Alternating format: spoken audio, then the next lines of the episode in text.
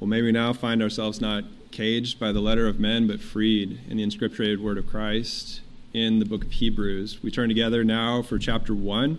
I'll be reading the whole chapter to you to give you the full complement, and then we'll drill down in just the first four, vo- four verses of Hebrews.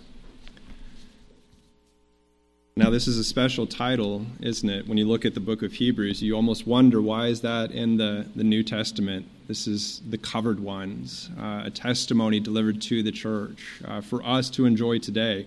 It's in the third section of the New Testament. You can think of the Gospels, the life of Christ, and you can think of the early church, the pastoral epistles, and now we're moving towards the what some people call the universal or Catholic epistles delivered to us today. Um, it's written to a people of, of, of unknown uh, placement or origin. There's a signature at the end that people from Italy greet you. So there's some kind of inclusion altogether. You can almost see the cracks showing for God's gospel to break free in His church. Uh, the author itself is unknown, but it's delivered for you today to be encouraged and I especially want to encourage one another uh, in the reading of the book of Hebrews uh, as we go to the warning passages themselves. There's light on the other side. So don't be intimidated as you pick up your Bibles, but no, these are the words of life given to you. These are resurrection power for you to witness and share with other people in the testimony of Christ. You can see perhaps in your title that it's uh, starting out with. Uh, maybe an address in your version. I have the ESV here, and it says the supremacy of God's Son the supremacy of God's Son. So he's comparing he's comparing Christ to so many figures that these people know about throughout the history of the church, Melchizedek and other people. What you're going to see in this text today, as I read the whole chapter, you're going to see some reference to angels and he's starting out there because that's how they received the law. The messengers of the church were receiving a testimony. And he's saying, This Christ who has been given to you is far greater than any angel, any messenger, all things leading up to him. He later compares Christ to other figures. And what he's saying to us today for your address now is to worship Christ as your God, worship him. It almost sounds like a Sunday school answer, doesn't it? Just uh, so easy. We do that every summer, every every Sunday. Uh, but it's so profound, isn't it? Some of the simplest things are the most profound. And then some of the most profound things are the hardest to explain. God is giving us an outline here to worship Christ. He starts off almost like a story. It starts off really uh, appealing to people, appealing to people's conscience and in their hearts, imagining the history that they grew up with, these Hebrew people hearing about stories at the dinner table about these heroes of the faith of long ago. Today, we have a culture that uh, inspires itself with movies and entertainment and, and music, and almost uh, looking to things like The Lord of the Rings for lo- long ago stories that would inspire us and give us life. But there's no gospel like this. This is the only true gospel. So, as you preach to your children this story, that is an old, old story, new to you and me, as new creatures, you're ruining your children for any other false gospel. You're ruining people for any other false hope hope because He is your hope. And you'll discover your hope as you worship Christ today, here and now, as we read together. Uh, so let me just read a few things. I do want to outline a couple of words, uh, just if you'd bear with me briefly. I want to define this word uh, that we use so much in uh, Christian circles, as our brother Brian spoke to us this morning of his friend saying that churches tend to use Christianese. Uh, this word glory, I want to define for you briefly. Glory is the radiant splendor of God. God manifests his glory in his character and his works. God's glory gives us and the creation its singular, unmixed, and ultimate ends. The reformers uh, canonized this in a, a form of, that you're familiar with, the Reformation truths that were handed down to us. And ultimately, the apex of all of this was Soli Deo Gloria, all things existing for the glory of God. The ultimate ends of God's works in creation and redemption are His glory alone. Full stop. God's glory is the radiant splendor of God displayed another author who publishes dictionaries for us to enjoy and to learn more about these little words that we use often, not to uh, mix them with the culture's definition of glory, but ours is precious, and we guard it and we lift it up and hold it out to one another. We're going to learn about the glory of God today in Hebrews 1.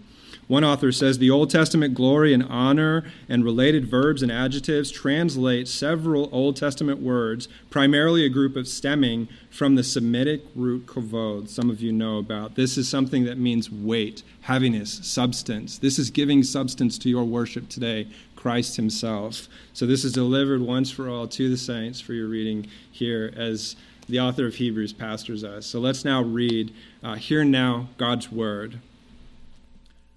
Long ago, at many times and in many ways, God spoke to our fathers by the prophets. But in these last days, he has spoken to us by his Son, in whom he appointed heir of all things, through whom he also created the world. He is the radiance of the glory of God, the exact imprint of his nature, and he upholds the universe by the word of his power. After making purifications for sins, he sat down at the right hand of the majesty on high having become as much superior to angels as the name he has inherited is more excellent than theirs. For to which of the angels did God ever say, You are my son, today I've begotten you? Or again, I will be to him a father, and he shall be to me a son.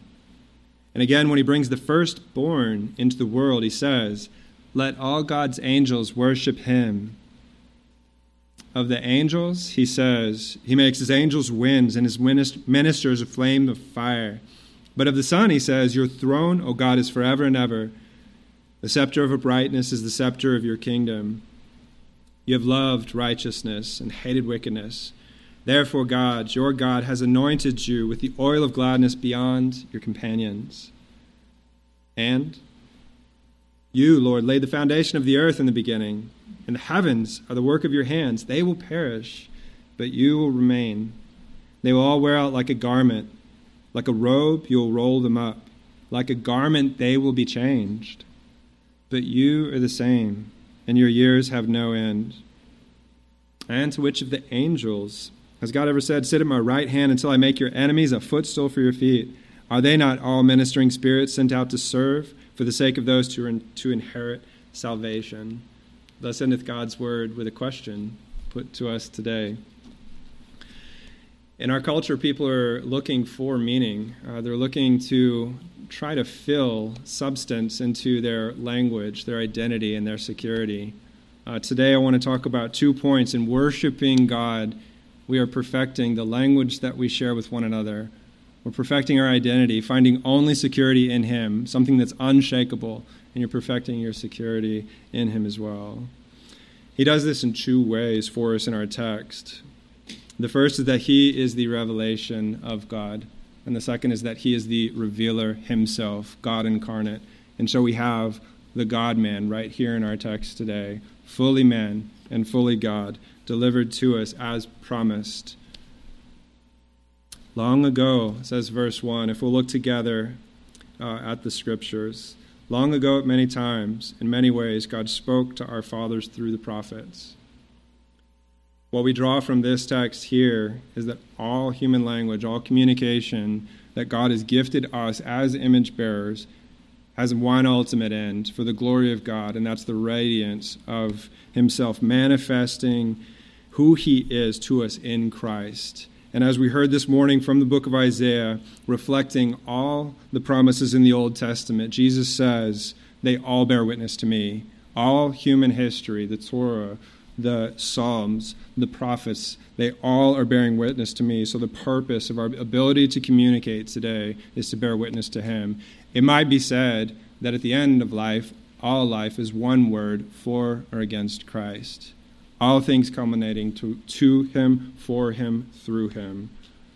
So, this is a story that carries in our culture today who is sick over not having the words, the language, the identity, and the security. Point them towards this, the revelation of God. You can do this with Easterners. You can do it with pagans today in an era of complete biblical illiteracy because this is all the revelation that you need. Go to the book of Hebrews together and talk to them about God's promises unfolding throughout the scripture, culminating in Christ. An inexhaustible text we have right in front of us here today. Thousands and thousands of years of testimony of the saints bearing witness to Christ, pointing, to, pointing us towards Him, our everlasting hope.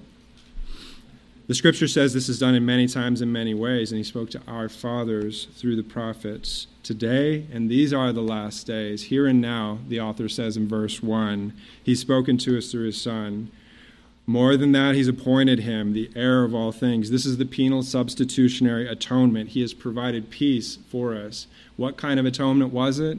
A substitutionary one, that we might have peace with God, that humankind man might dwell with God forever and ever, enjoying him, worshiping and inquiring at his temple. This is the revelation delivered once for all to the saints, and we can deliver it to one another, equipping one another for every good work. Further, the author continues this is a son who has an identity, has been appointed, and received the name above all names. Many of us have wonderful opportunities to witness to a culture who puts their hope perhaps in family. What do you ask people during the work week? Who are you? What do you do? Well, I'm a parent. Well, I'm an engineer. This is the identity above all identities that gives us our identity. So pointing everyone everyone towards him, this will equip us for all good works in the culture today who are very confused about what identity even begins to mean. Point them to the Son, the revelation himself. This is an equipment that Jesus had appointed for his church that we can go to the scriptures, that he can uh, preserve his inscripturated word for the benefit of the church today, closing the canon and delivering out his saints to send words of life into the hearts shrouded in darkness around them. The elect are among us, out there in the workplace, and we can retrieve them using this, the ultimate revelation, all things pointing towards him. Let's look again to the text. Further, we see the revelation of God culminating in Christ he is the one through whom He created the world. This is the second point of our series today. Why worship Christ? Because He's not only the ultimate revelation. Why worship Christ? Because He is the revealer, the triune work given to us today. Himself, agent in the creation, in the Father, Son, and the Spirit, agent in the new creation. Here we see in the text, going to this is a proof for the divinity of Christ. He is the creator of the world, and he upholds it, verse 3 says, by the word of his power. Next, in our, our uh, series, we see that he is the radiance of the glory of God, and remembering uh, the, the dictionary references that this is how we know anything of God at all. And it's not just once, it's not just particular, it's radiating an interesting word that is given to us, especially in this book, that he is that radiance of that perceptible element of God, an imperceivable God otherwise. So, all revelation pointing to Christ to give you a, a sense of him, to give you education of him. So, we're not just operating on theory, but we actually have knowledge to bear down upon. We have a sense experience, we have uh, knowledge of him, we also have been converted by his faith to, to teach others about him and to walk with them to point to them to to point them to the the revealer himself the radiance of the glory of God. Verse 3 also says he's the exact imprint of his nature. Some of you remember the story of Daniel. Uh, the story of Daniel refers back to uh, a time of imprisonment for the Israeli people and something that Daniel saw in his vision was the Ancient of Days. And as you look to our New Testament author, John, you can see that depiction of family resemblance between father and son, between the Ancient of Days and the exact imprint of his character. Something I'm remembering uh, from uh, a story that my granddad told me uh, is that he was so encouraged in his conversion to Christianity. As he went to the war, he needed a word of hope he took his Bible with him into the uh, Philippines and uh, the Leyte Gulf, driving a tank ashore as a, an Army crew chief captain himself. This man was a high school graduate, as he told his colonel about his life story. But he had a Bible under his arm, and, his, and the colonel actually told him, You get out there and preach to these men who are suffering. And he preached for 70 years after that. Not long later, he needed a word of hope. He needed a revelation from God as he read his scriptures. He needed Christ himself comforting him through the pains of war. He needed the revealer himself. it wasn't long later that the colonel called him a second time to come forward because um, a tragedy had happened in his family that he had learned his brother was one of the people who were uh, going into caves and uh, using arson to, to uh, eradicate these enemies in the caves. And his brother was brought to him uh, just in a can. Uh, he didn't have much comfort then, but he had his scripture with him, far from home, alone, and feeling alone in the world. He needed a revelation, he needed a revealer to care for him. And in that moment, in the mud and mire, through germs, guns, germs, guns, and steel, he worshiped his Savior. He worshiped Christ, and he learned how to pray in that war. And he came back and preached the gospel to people who needed his hope, the hope of Christ in their lives. So the difference between a, re- a revelation and a revealer is the difference between uh, a, a, letter from the warrior far away from home and him coming home and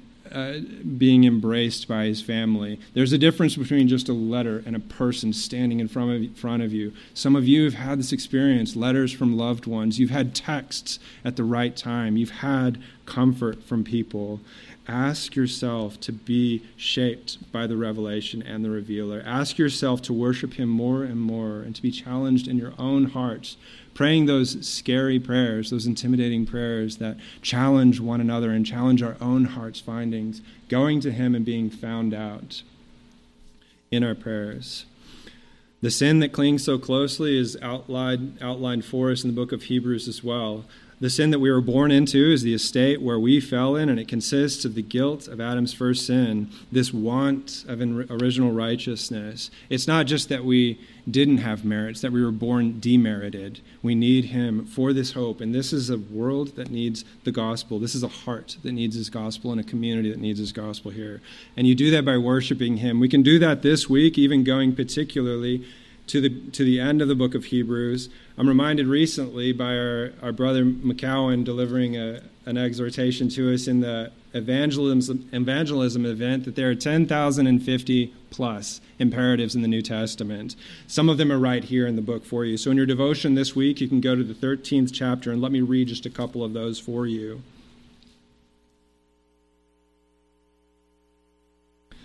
Verse 7 of chapter 13 says to remember your leaders, those who spoke to the word of God. Consider the outcome of their way of life. Further, and over and over again, you have imperatives throughout the 12th and 13th chapter, throughout the, the book of Hebrews, giving you instruction on how to witness today. Verse 17 says, Obey your leaders, submit to them. They are keeping watch over your souls. Pray for us, he charges the church. Uh, for we are sure that we have a clear conscience, desiring to act honorably in all things. So as you go out into the world and you seek for those uh, anchor points to the soul, go to the book of Hebrews and talk to people about this old, old story that we sing about that has come new and shed afresh in your heart today. You can counsel people in what it is to truly have a language, identity, and security as you point people to the revelation and the revealer worshiping Christ. Let's do that together now as we close in prayer. Let's pray together.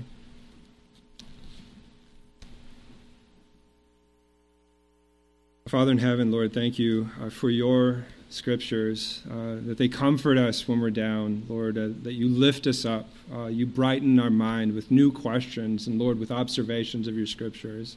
Uh, Lord, that we always go to your text and we see some more of you. Lord, that we are refracting glass pieces, that we look through a glass darkly now and see the face of the Savior, even mindful of you as we see your gifts of the Spirit in one another. Uh, so may we long to see you face to face. Lord, as we know that you are refining us in a crucible, you are uh, changing us from one day to the next, we know that your word uh, not merely doesn't have effect, but it cannot be ineffectual in our lives. So thank you, Lord, for preserving us and preserving this church that holds out the gospel of Christ, that we may turn away from sin and turn towards you as we find life in you alone.